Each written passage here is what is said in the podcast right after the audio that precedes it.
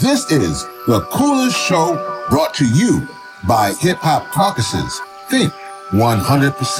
It's the coolest show you know, keep the culture connected. It's the coolest show you know, in your ear, yeah, respected. Expert level information, entertainment, education. Rev here, we got you covered as you hit your destination. Climate rules everything around me. Cream. For those who lost focus, close your eyes and just dream. Open your third eye, now the world is your off. Coolest, coolest show you know, it's the hip hop call. On August 29th, 2005, Hurricane Katrina hit the Gulf Coast. On August 29th of 2021, Hurricane Ida hit the Gulf Coast. But despite those hurricanes, we push on. Welcome to the coolest show. I am Rev with your host. And I'm so excited to be joined by two of not only people who I know well, friends, colleagues, folks who are artists, artivists, but I'm joined by those who love the same place that I call home, and that's Louisiana. I'm doing I'm joined by Four Five and Dawn Richard. And so with that, I want to welcome them both to the coolest show. Hey, Dawn. Hey, Sess. What's happening? Good to be here, Rap. How you making out? I'm doing good. I'm doing good. It's good to see y'all. Well, Dawn, let's start with you. For folks, and folks should know you because you are, man, you have so many accolades, so many things that you've done, you are doing. Ph- phenomenal artist and musician. Uh, but for folks who just don't know you, who is Dawn Richard and who is your community? Um, first and foremost, um, I'm a New Orleans native. That's the first thing. I'm born and raised in the Lower Ninth Ward of New Orleans, Louisiana. Um, and I am a product of my city, um, which shows that we have so much to offer the world, even though sometimes we are forgotten. And you speaking about uh, Katrina is one of those times I think we felt it. Um, but I feel blessed and lucky enough to be from where you guys are from and um, that's who I am first. in my music and the art and the works that I have done has all been centered around the root um, of what I come from, which is my city. So I happen to sing, I happen to animate, and I happen to work in activism with Hip Hop Caucus. So I'm lucky enough to do what I love to do every day. And that's an important piece here. Today is one of our shows where everybody on the show is Hip Hop Caucus, and that's a wonderful thing. We are all part of this family. It's in beyond the movement, y'all. I mean, it's family. We love each other, we work together, and we want to make change in our community. Before I get to all of that, Sess, who is Sess 45 and who is your community? Uh, Sess 45 is a New Orleans native, uh, born and raised here in the city. Uh, lifelong residents. I love music. I love, you know, entertainment. I love the people, you know, traveling. I love our culture. And uh, so just a, a, a man who's uh, in America, you know, and seeing what, you know, life, what life throws at me. And uh, my community uh, is beautiful, you know, uh, we got a, a great history here, a great culture, and uh, just you know the people that look like us help you grow up and give you advice and uh, just all of those history lessons, all of those things that make you who you are. You know what I'm saying? So uh, just coming up in this city, you know, the rich history and culture that uh, America knows, and it's a tourist town, so you know folks come to get the hospitality. You know, New Orleans is one of those places that you know definitely show the world you know Southern hospitality and what that look like, and you know just this community. We we we go through a lot of stuff, but uh, there's nothing, no city, you know, like this city, and I just love being you know a New Orleanian and being a native and uh, this community is is one that's super special. Mm. You know, I just got to say for those who are listening, Uh, you know, I wasn't born in New Orleans. I was born in Shreveport, a little further up the boot, as we would call it, uh, top of the boot, actually.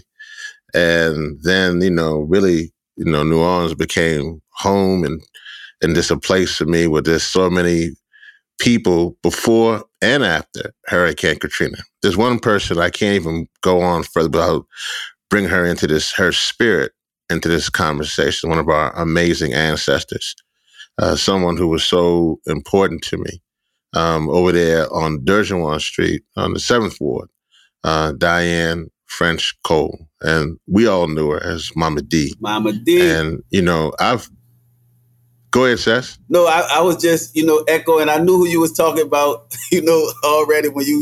Yeah, yeah, you knew, yeah, you knew where I was going. No, if and if and if and if and if, and if you and if you know, I mean, it, it's I just got to bring it because it's hard to under, explain. I mean, Dawn is in this tradition of this strong black woman who love our people, love them to the end.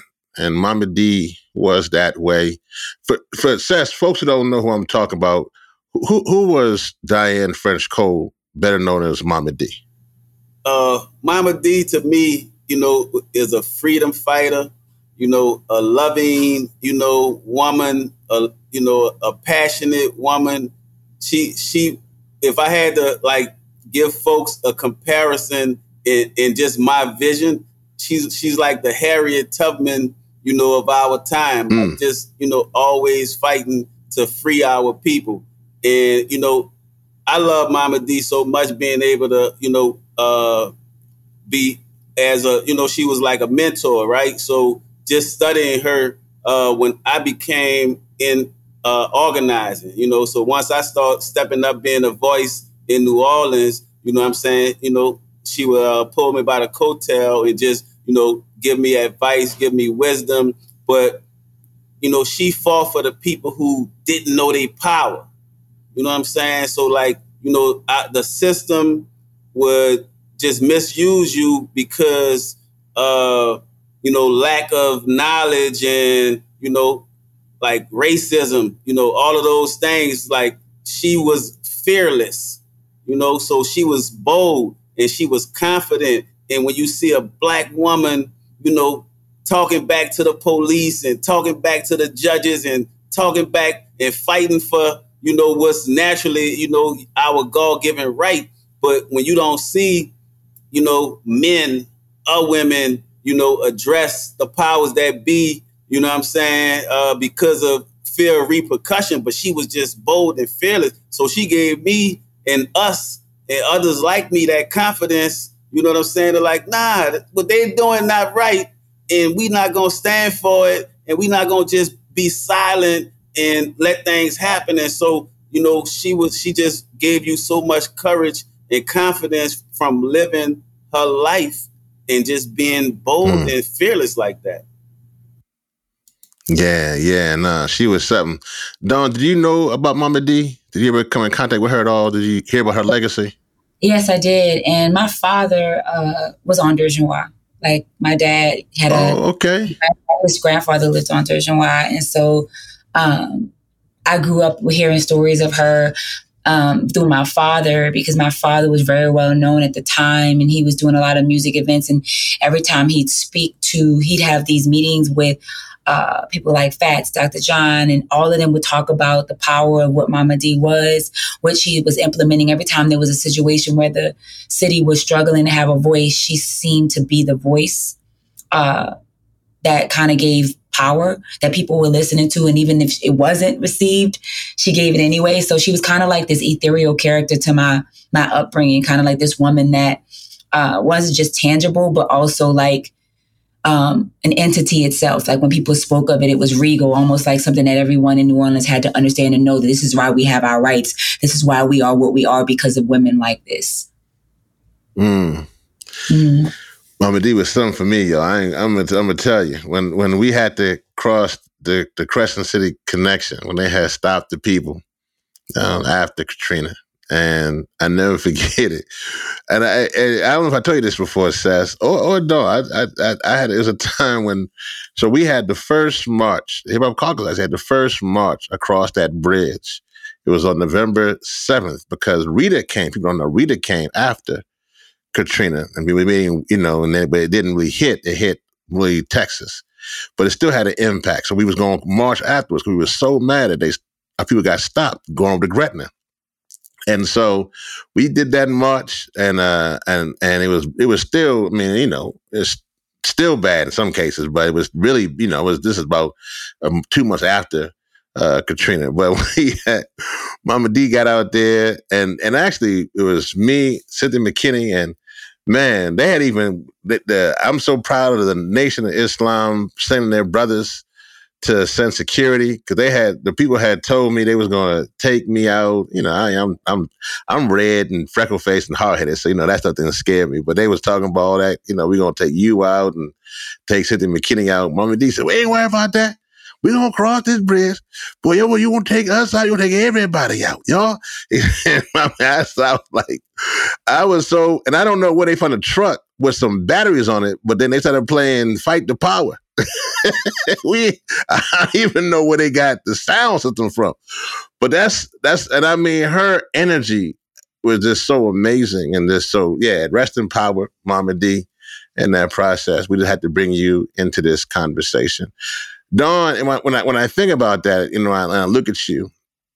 I mean, first of all, people may not know, obviously. I mean, because you, you are an amazing artist. You you are you have a on a, on large stages. You know, you've been on TV shows and all that. And so now they hear you as an activist. They probably say, "Hold on, that's the same Dawn who's." It, it, explain why that's not only in your DNA, but why it's in the DNA for artists in New Orleans to build these things together? I think you just even speaking about what Mama D did, like, and what the, even how she did it. And you were like, I don't know how there was a speak. That is New Orleans at its core, right? That is, we will find a way to have our voices and we will do it in such a unique way, right? There is this level of pride that we have in this city that expands beyond just um, the tourist or the visual that people see New Orleans mm. to be. We eat, sleep, and breathe our city. It's in our veins. We love this place and we love each other. And though we may have issues, there is a um, a, um, a continuity uh, with how we feel about this this thing called this culture, this lifestyle called New Orleans, because it's beyond just a city; it's a lifestyle. Um, so I already knew and felt that long before. I also had it within my DNA because my father and his family, the Fettisons, the we were a part of the the Black Mardi Gras Indians. The Fettisons, like it's it's deeply rooted. It isn't just a one generation or a second generation. This is like generational wealth of culture, right? The general, general mm. like that generational wealth of culture not money, but the wealth that our, our wealth in history wow. is generated. Yeah, say that. Say that to think generational wealth isn't only being monetary, but to me, I think New Orleans has a generational wealth in history. And it is why we are such a popular city.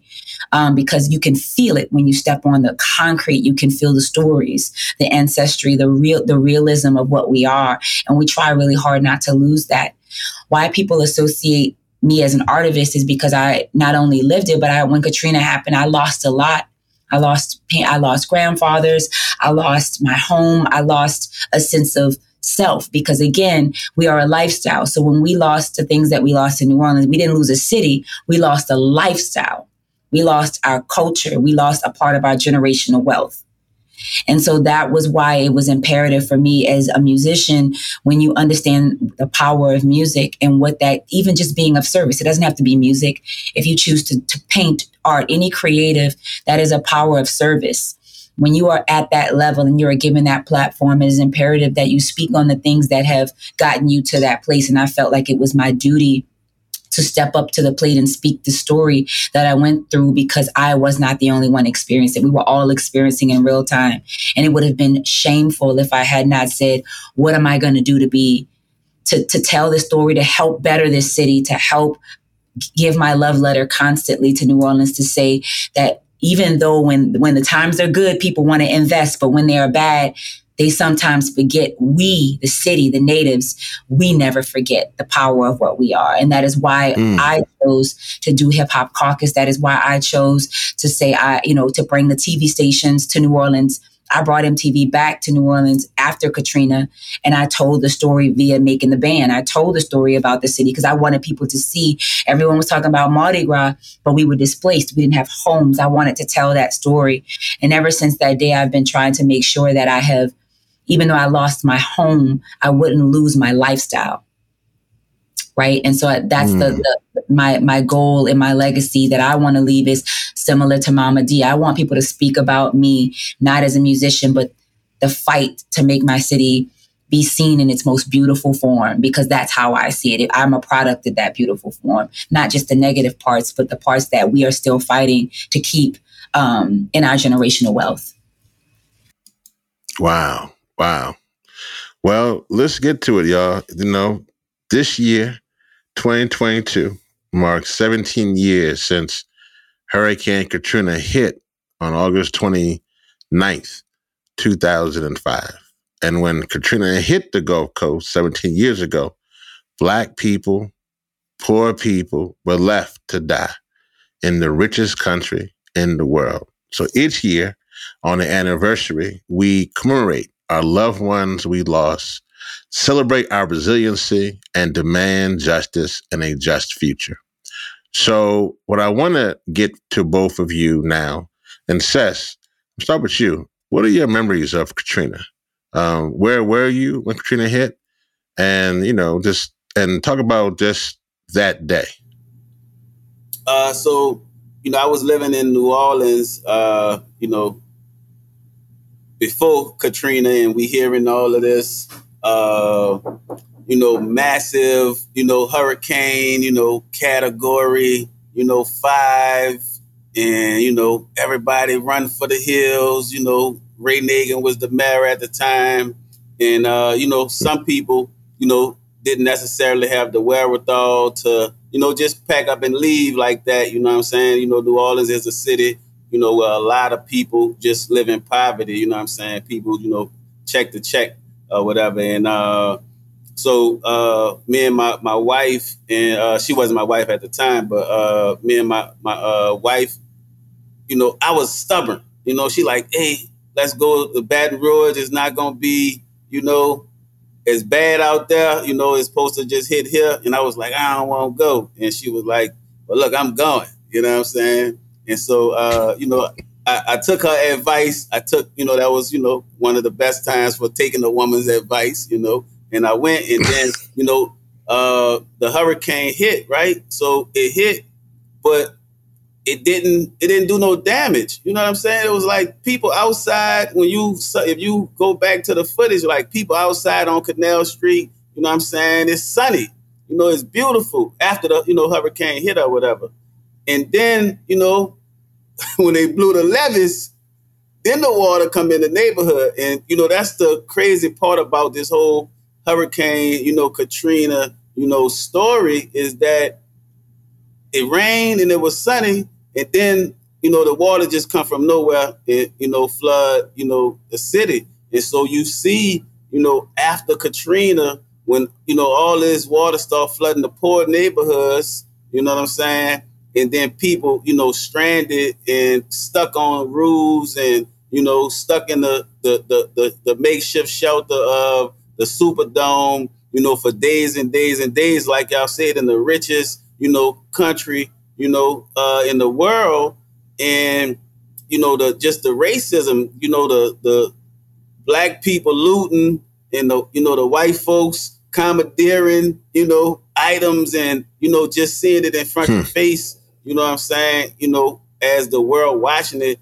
and for you know people you know, people to see people you know, uh, you know, on television. You know what I'm saying? Suffering and asking for help you know, just our people, and you know, you you kind of helpless, and then to hear the stories of the people who you know tried to save their kids and their grandmothers and you know their family members and their neighbors, and then hearing the other part about the the citizens, you know, you know, go and get food and bring it back to the community and getting boats and going rescue people and you know all of those different elements, you know, that just show the power of community and uh, you know, coming back and just seeing the whole city look great.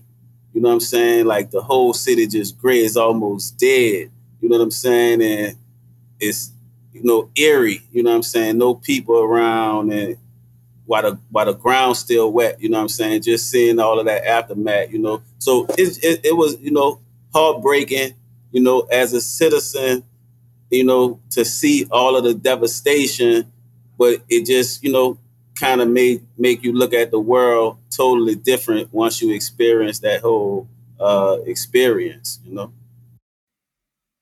hmm nah Sess, thank you for that i just want to say for those who are listening from the gulf those who may be tuning in and just checking this out who are from you know louisiana from who went through this mississippi um was also was hit but definitely those in new orleans if you listen to this and this brings back any kind of memories, um, you take time right now. Like you know, God, you could just you know take a little time.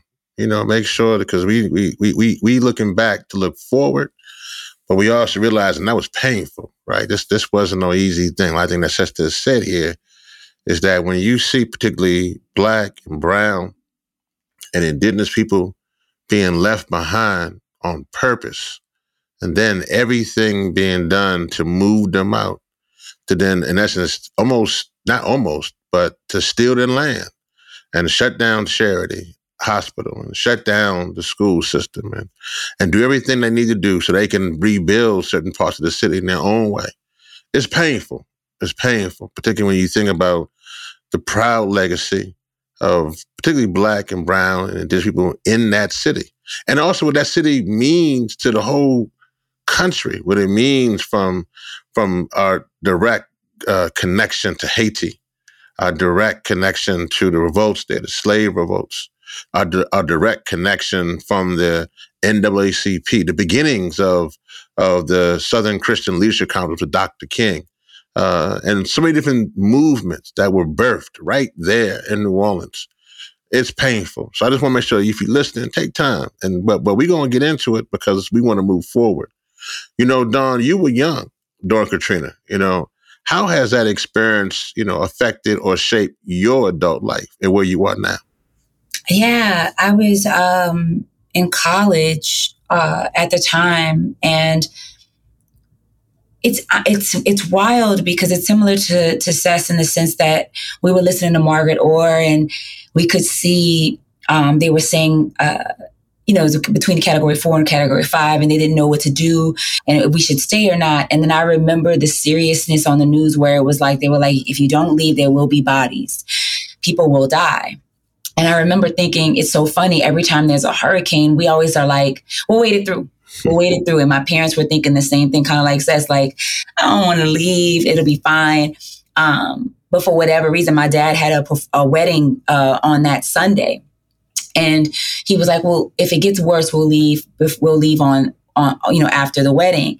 And, you know, the weather didn't look bad. Like I said, it was fine. And then Monday morning, I don't know, it just felt like we should leave. Um, so we packed for three days. And at the time I was still in school. So, you know, everybody, like most colleges and everything, they were, everybody was saying shut everything down. But we, we were under the impression that this would be over in three days and we'd be back. Um, my grandfather and my grandparents couldn't leave because they were in dialysis at charity. So, mm. um, some family members couldn't leave. And I don't know if, if this is the same thing with everyone, but mostly in New Orleans, families are very close together. So, for example, it isn't just like mom and then, you know, your parents live somewhere else. It's like my mom and dad lived here and then maybe eight blocks down, my grandmother was there and then my aunt was down the street. So when I say everyone was going through Katrina. My entire immediate family, from aunts, uncles, cousins, everyone was affected at the same time because we all lived within eight mile radiuses of each other, right? That's just New Orleans, right? Your cousin lived down the street, therefore. So we were all trying to make decisions on what we should do. And I remember I remember packing for three days and then never seeing my home again. I remember us watching on television. He's right. Um, a few of our, we left but my, my, my, my grandmother at the time, they couldn't leave and they lost all the windows. The wind was really bad. So it didn't rain as bad as the winds were. So there were broken uh, windows and, and, and, and things like that, but there wasn't massive flooding. And then the levees. happened. And then everything we knew as we know it, we saw in real time. And our story was a little crazy because we left late. We left that Monday. So mm. the, the flow was going. And so, you know, normally it takes what, six hours to get to Dallas? It took 13 hours to get to Dallas. Um, and then when we got there, no hotels were available. Everything was sold out because everyone was leaving. And they told us to maybe try, you know, some areas close to Houston. We drove to closer to Houston, no hotels were available. So then my, my dad was like, we should maybe look at Mississippi. So we then went the opposite direction. When mind you, we're in a car with all our things packed pack for three days. We went to Biloxi and no hotels were available. So we slept in the car. That mm. day turned into weeks. And then they told us to go to this small camp that like refugees. And that was my first depiction of, yo, we're black. We're not, they don't care about us that was my first realization that Black people, as we know it, we were treated like refugees. They sent us to a tent. They gave us a red ticket. I'll never forget it. And then that red ticket would give us a pair of clothes and a, like a little box of food. But by the time we got there, the only thing was children's clothes and leftover boxes. So I walked away with like children's boys' underwear and that was all I could get from that tent. And they gave us a card of a thousand dollars, right? And they said, figure that out. But my dad was like, well, the card's cool, but I still got to have a place to, to live. So the car kind of became our haven. We stayed, we lived in the car for a while. Now this is, we're, we're a middle class family who my parents worked really hard. And at the age of 50, I saw my parents not know what to do for the first time. They were basically living like refugees. In the meantime, we could not get in touch with my grandfather or my grandparents. We later found out charity ran, uh, they closed charity down. Therefore, people who were on dialysis lost battery life. And so people died. Our family died. Our family members died. Um, we heard about uh, people committing suicide and being raped in the Superdome. A friend of my dad's, a musician, a very popular musician, she was raped in the Superdome. Uh, because it was just they couldn't there was no police officers they, they couldn't man how many people were in the Superdome and in the sanitation, women, you know, women were going through their menstrual cycles, babies were using the rest. There was not enough to facilitate all that was going on. So you had crazy smells, you had criminals in with people who weren't criminals, and you, you had all that going on. So there was rape, uh, infection, and people really going mentally going through trauma in the Superdome. So we heard about that. And then uh, my brother was the only person that wasn't a part of Katrina. He was in Baltimore. We just decided to drive to Baltimore. We couldn't go anywhere else. So my dad didn't sleep. He just drove till he got to my brother's one bedroom uh, uh, kind of apartment. He was in college. And that's when we started to hear that Trump was buying up all the property in the lower ninth ward, like immediately. Mm. So people started buying properties, you know, underneath while we were all suffering. And I that was my first that was my realization that we aren't like they people come to see us and they come to party but they're not investing in us like that was when i saw the truth of what we're viewed as. You know it's that similar thing in cultural re- realization that people want to steal your steal steal what you are but they don't want to be you. They want to take you know all the things that you have but they don't want to be your color. They don't want to go through those things. And i realized that they love new orleans from far away but when it's time to invest um, it's too the black and brown people are going to be left behind for it. Um, so I, I, I, witnessed and experienced multiple different feelings, loss, homelessness, and then on top of that, economical um, warfare. Because to me, that's warfare, right? When just genocide, economic, like genocide, when you wait for people to get taken away from their communities and then pillage um, and buy all the property, because a lot of people couldn't afford flood insurance. So finding out that, like, oh, this is a great opportunity to make a economic chance while while people are dying. That was a lot for me to process as a young young woman uh, that I couldn't even worry about graduating from college. I couldn't worry about these are things that are just normal. I couldn't worry about the fact that I had only packed for three days and now I had no clothes, no any, you know, these were the minor things because there were bigger things like loss of our own family members and trauma. And what do we do from here? Where do we go? How do we live? Mm, wow. Sess, as you hear Dawn, I mean, what's your thoughts on that? Well, it's you know it's the same because you know like I, I witnessed it as well. I was I was a participant in the the refugee treatment. You know what I'm saying? And I know all you know my family members you know, who participated in it, you know, unwillingly, you know. So like she was sharing about just the people uh, getting bussed off to all of these different cities, you know, after, you know, the uh, America finally, you know, sent some supposedly help. You know, they they sent our people on one way trips to, you know, all parts of the United States without a way to get back. And so, like she was just sharing about, you know, they gave her dad a car with a, a thousand dollars on it. Like they they literally gave, you know, families, you know, a thousand dollars. Uh, they, you know, like when I remember uh, FEMA gave, you know, us ten thousand dollars for everything that we lost. You know what I'm saying? So we, you know, you got grandmothers and great grandmothers who had memorabilia for generations. So it wasn't just one family in a household, but every household got like one ten thousand dollars for everything and everybody in your house because you know it's we communal. You know, like when I grew up in the you know when I grew up in the Desire Project, my grandmother had all three of her daughters in one house, and all three of her daughters had families. You know what I'm saying? And you know, when you grow up, you know you might reach, you know what I'm saying, get another, you know, apartment or whatever it is. But we we all that was four families in one.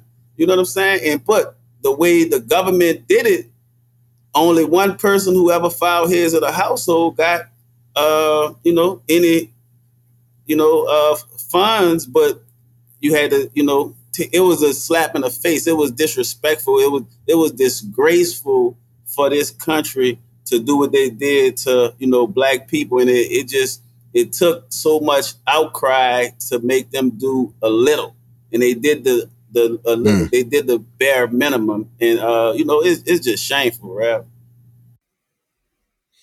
Well, let me say this. This is important. People always ask me, you know, about the hip hop caucus, and I've said this publicly. I've said this privately that it is truly in what happened during Katrina that is the soul of the Hip Hop Caucus. It is one of the reasons why we as an organization will never uh, stop working in the Gulf Coast. Uh, we know that, as we know, Tiggy, uh, Dawn, and Sess knows that right after Katrina, when the cameras was gone, everybody was gone with them. Two or three years, they was it was gone, and they was moving on to the next thing.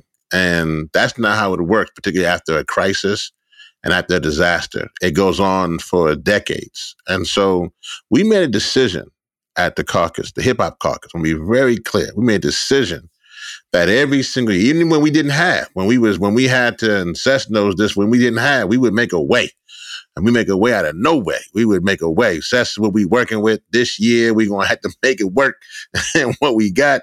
And so that's to make it work. Okay, you know, that's kind of what we do. We gumbo. That's what we do in in the in in in the, in the South. But we did that. And I would say it's because of that also why the caucus now has grown because it had integrity. It had a, a, a spirit to be there. Um, you know, as this conversation comes out, you know, it will be August 29th. We will be actually, uh, you know, in New Orleans. Um, and so, you know, we're going to, you just need to understand that this is the, like I said, the soul and the backbone for this organization. But it's also why we fight so hard because we saw what could be done to our people. So let me say this we are going to have some there's so much to get to here. We are going to have to have another conversation particularly about the art and the culture and the artivists and how that has how they're using this experience to shape them and how they're using this um, experience to shape both their art and activism. Um, we're going to have that conversation. But i do want to just make sure for this people who are listening because i know a lot of you are in the climate movement um, you need to understand that this is the reason right now why a lot of people of color don't trust sometimes. They know we're in a crisis, but they don't trust you sometimes because they see that you will leave them behind. And so that's exactly the reason why, if you're going to have true solidarity, you can't leave people behind. But the climate crisis is here. As a matter of fact, last year, uh, on this day of August 29th, Hurricane Ida was a category four hurricane and the second most damaging and intense hurricane on record to make landfall uh, in Louisiana behind Hurricane Katrina. And so we look at that and we realize that we have to continue to be vigilant for our community. So when we think about that, you know, Sess, what what were the needs during Hurricane Ida? So folks can kind of understand and and and, and what and what is still needed now. So uh first off, Rev, I just want to say even 17 years, you know, after Katrina, uh, like you said, is is, is a dedication that you got to have to the community because the reality and you know, like Dawn said, across the you know in the ninth ward across the canal, you still got homes that's never been rebuilt. It's still grass, so it still looks like mm. year one. You know, after Katrina and a lot of parts of this city, right? So I want to you know start with that, but then uh, for Hurricane Ida, you know, like the infrastructure, you know, of the city is so poor and hasn't been reinvested in. And so it's so much when something happened, a little rain, you know, the power out. So for Hurricane Ida, you know, so many was so many people were out, were without power. You know what I'm saying? And you know, so it was the same, you know, evacuation piece. You know what I'm saying? Everybody, you know, have to, you know, scrape money together and, you know, go live in some other cities until they get the power out. And, you know, then when you come back, you know, businesses are still without power. So the people who live, you know, day by day, you know, check to check, they can't make money. You know what I'm saying? But you still have needs. You still have those daily needs. You know, and, and, and this all happened, you know, in August and September, this right before schools, you know, go where the schools go back. So now the, the schools are delayed and you know the people can't you know get the uniforms and the things that they do. Their whole livelihood is is interrupted. And so the need was great just for uh, hot meals. They didn't have you know restaurants.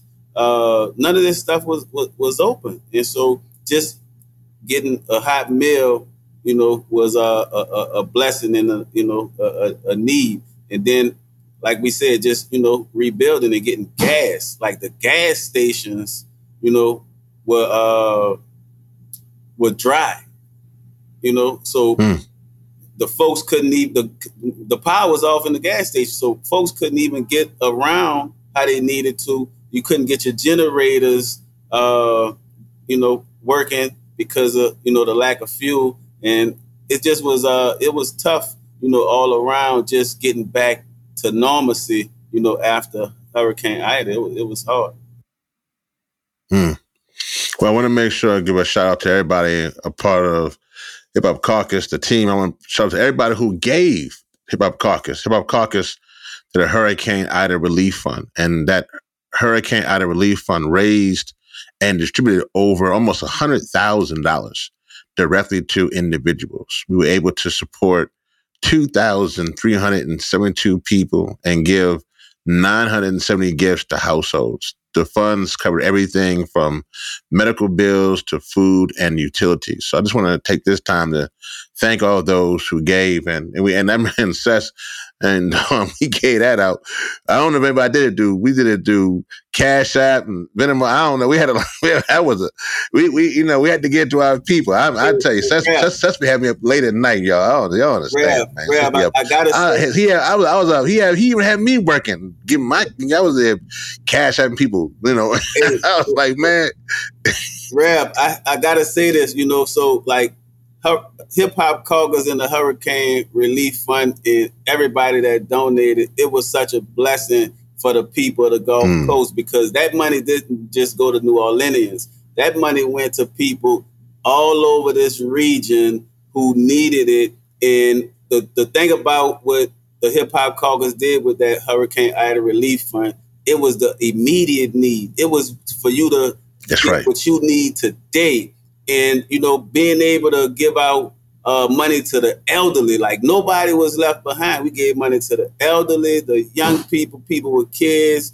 You know, it didn't matter your race. It don't matter. Just if you needed something, you know, funds was being distributed to the people. And uh, when when when the people let me know, hey, I, I needed this gas to get back to New Orleans. You know, we needed this for some.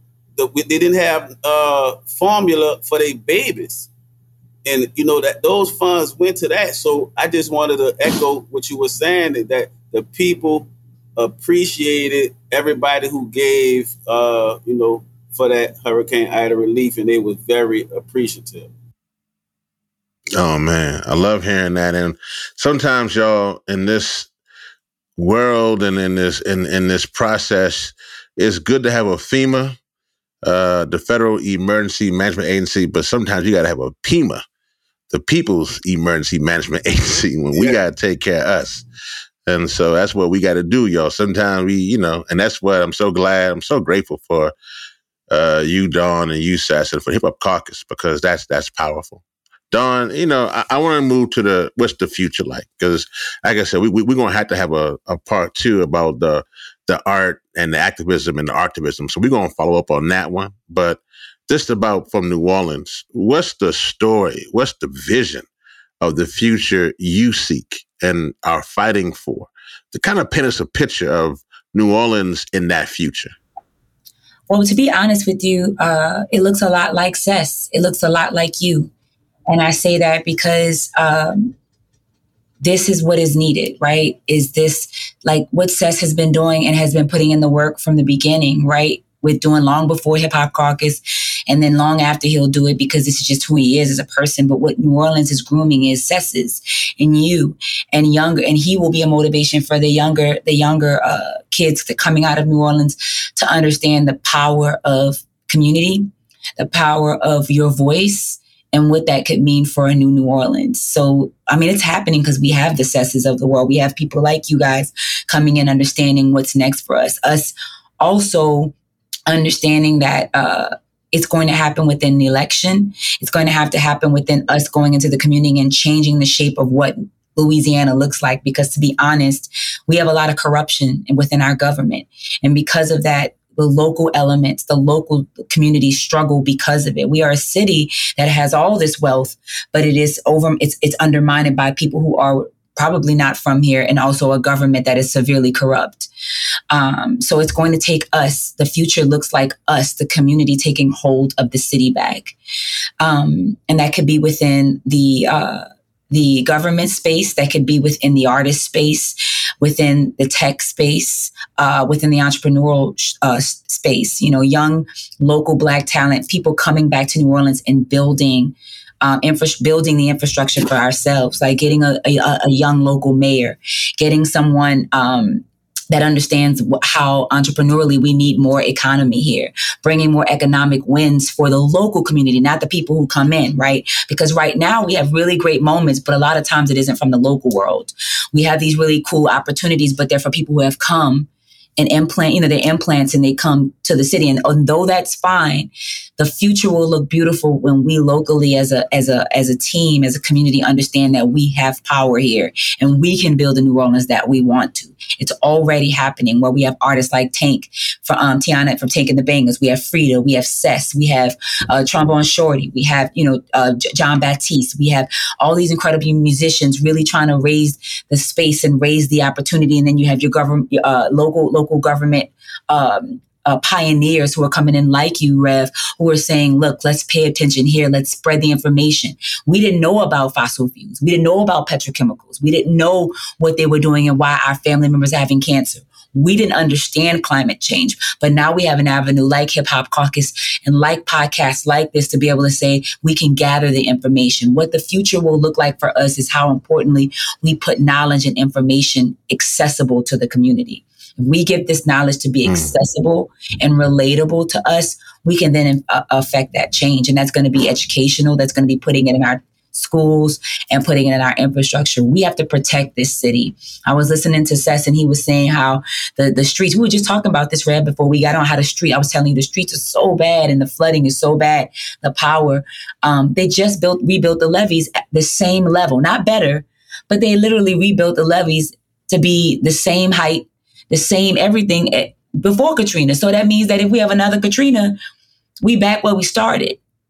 So even that concept that we're being told by our own our own country that we are not enough. So it is now time for us locally to say no, but we are.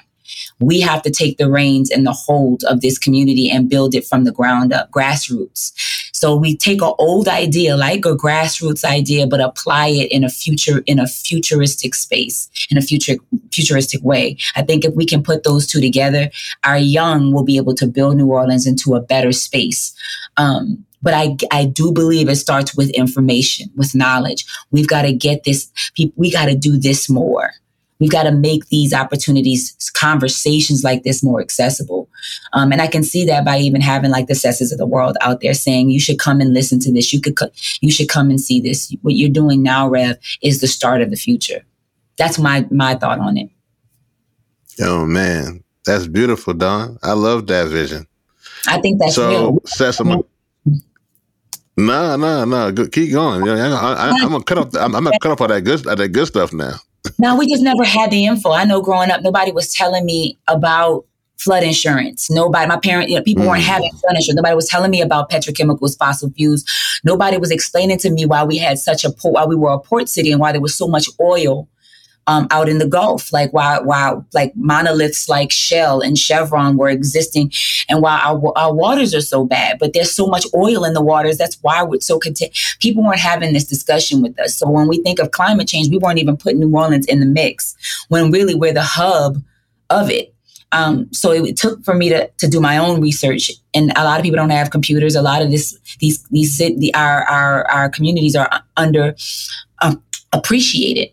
So we've got to start get, getting this information to be accessible um, within the schools, within our communities in a way they can receive it. You know, just basic information that they can understand the power that they have and what's happening right now and how they can change it, even in the smallest way. Mm. Dawn, that's amazing. I mean, thank you for that. So, Sess, if you could bring all the young folks in New Orleans together and they were all sitting around. Everybody who was born after Katrina or like well five or six when Katrina, you know, five, six, four, three, two, one, when Katrina hit. I'm gonna give you this floor to talk to them right now. And amidst all what's going on, what would you tell them?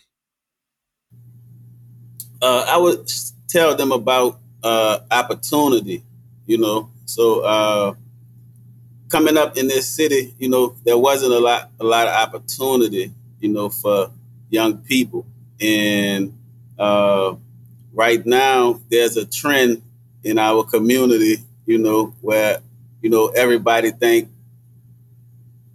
the people that they don't know are the ops, and you know the ops mean you know opponent, uh, you know opposition, you know, and not knowing that this could be your cousin, you know, you know, somebody that uh, you know, son a daughter, and we all looking at people like the enemy just because we don't know them. And I, I would say that, you know, we have to know each other, work with each other, and build with each other, right? Because everybody, just because you don't know them, are not your op.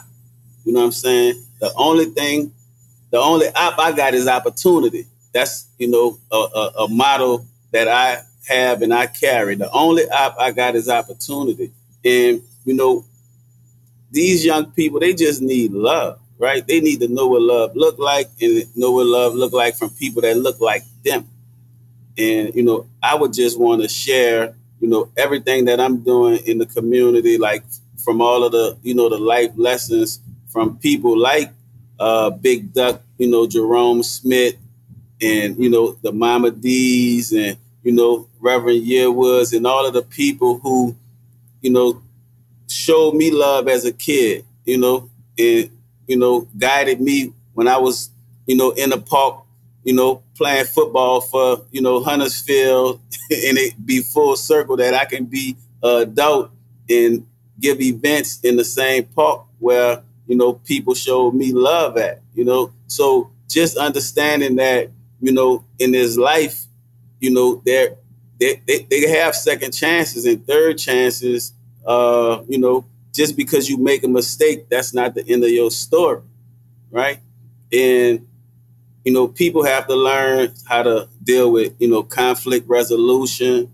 And I have plenty, you know, guys that I had disagreements with uh, that you know later on in life, you know, we still able to you know see each other and uh, you know, shake hands, uh, you know, do business, you know, or whatever. You know, even though we had a disagreement, you know, 15 years ago, and some of the young people, you know, nowadays, you know, they they going straight to the, you know, the guns over a disagreement. You know what I'm saying? Communication rule of nation. You know, a, a conversation can fix anything. So, you know, I would just share that, you know, you have to be able to, you know, communicate with each other and understand that you know, just because you don't know somebody don't make them your enemy. And, you know, if you build relationships with people, you know what I'm saying, you can build for the long haul. You never know how that person can, you know, be an asset in your life in the future. Hmm. Thank you, Sess. That was beautiful. Sess, how, how can people follow and contact you? Uh, so I'm, in, I'm right now. I'm in New Orleans at my place of business at one of them. You know, uh, nothing but fire record store. Uh, we opened this business after Katrina. Uh, two years after Katrina, it was the first uh, black-owned record store that opened. You know, after Katrina, and uh, you can reach me. You know, on social media uh, at you know SESS45 S E S S 45. you know, Facebook and all that SESS45. Uh, you can just give us a call here at the shop, 504-342-6977. And when you're in New Orleans, come visit us. We at 1840 North Claiborne. And, uh, you know, we're going to give you that Southern hospitality that we're known for. I know that's right. Now, Dawn, I want you to also let folk tell the folks how they can, you know, follow and contact you. One as the artist, Dawn, but also in your position now with the caucus. You now have the the task of organizing all the artists, not only in the country but the world. Uh, you got to get them. You got to help them to use their cultural expression to shape their political experience. So. All them artists. Eh, you an artist, DJ, you a painter, you a dancer, you you fashion. You need to be getting in contact with Dawn and her team. So how can how can folks follow and contact you and and and begin to join you as artists fighting fighting for justice? Yeah. Um, so I'm uh, Dawn Richard everywhere. So from Twitter, Instagram, LinkedIn, all of it, D A W N R I C H A R D. So you can literally contact me all across the board with that name. I also work uh, as the Director of Artist uh, Relations at Hip Hop Caucus. So you can get to me at dawn at hiphopcaucus.org. Um, and I really want to stress that because there's an importance for artists to come and who have major messages and major voices. We can work with you to really get your messages out there, especially uh, with with voting and um, economic uh, rights and also uh, climate control. So please hit me up. I want to hear from you, and I would love to help artists mix their art and their creativity within the political and policy space to find that there's really incredible and creative ways for us to get our voices out there. Um, I also am the creative director at Adult Swim. I do consulting with them. So if there's any animators out there who wants to come through, I don't only just do it for Adult Swim. I now do it for Hip Hop Caucus. So I want to bring more Black animators to the space as well. So if you're in animation or 3D, 2D, virtual reality, again, please understand when someone asks me, how can we take our city or just us as a culture to the future? This is how. So I'd love to also work with people who are dealing in the NFT or tech space to come on over to the Hip Hop Caucus because we love to also curate that and create messages to reach people in all avenues from the most relatable ways to the futurist ways. That's how I want to expand the caucus. That's how I want to really push us as a culture because when I speak about wealth, um, it is possible for our culture to have monetary and heritage generational wealth.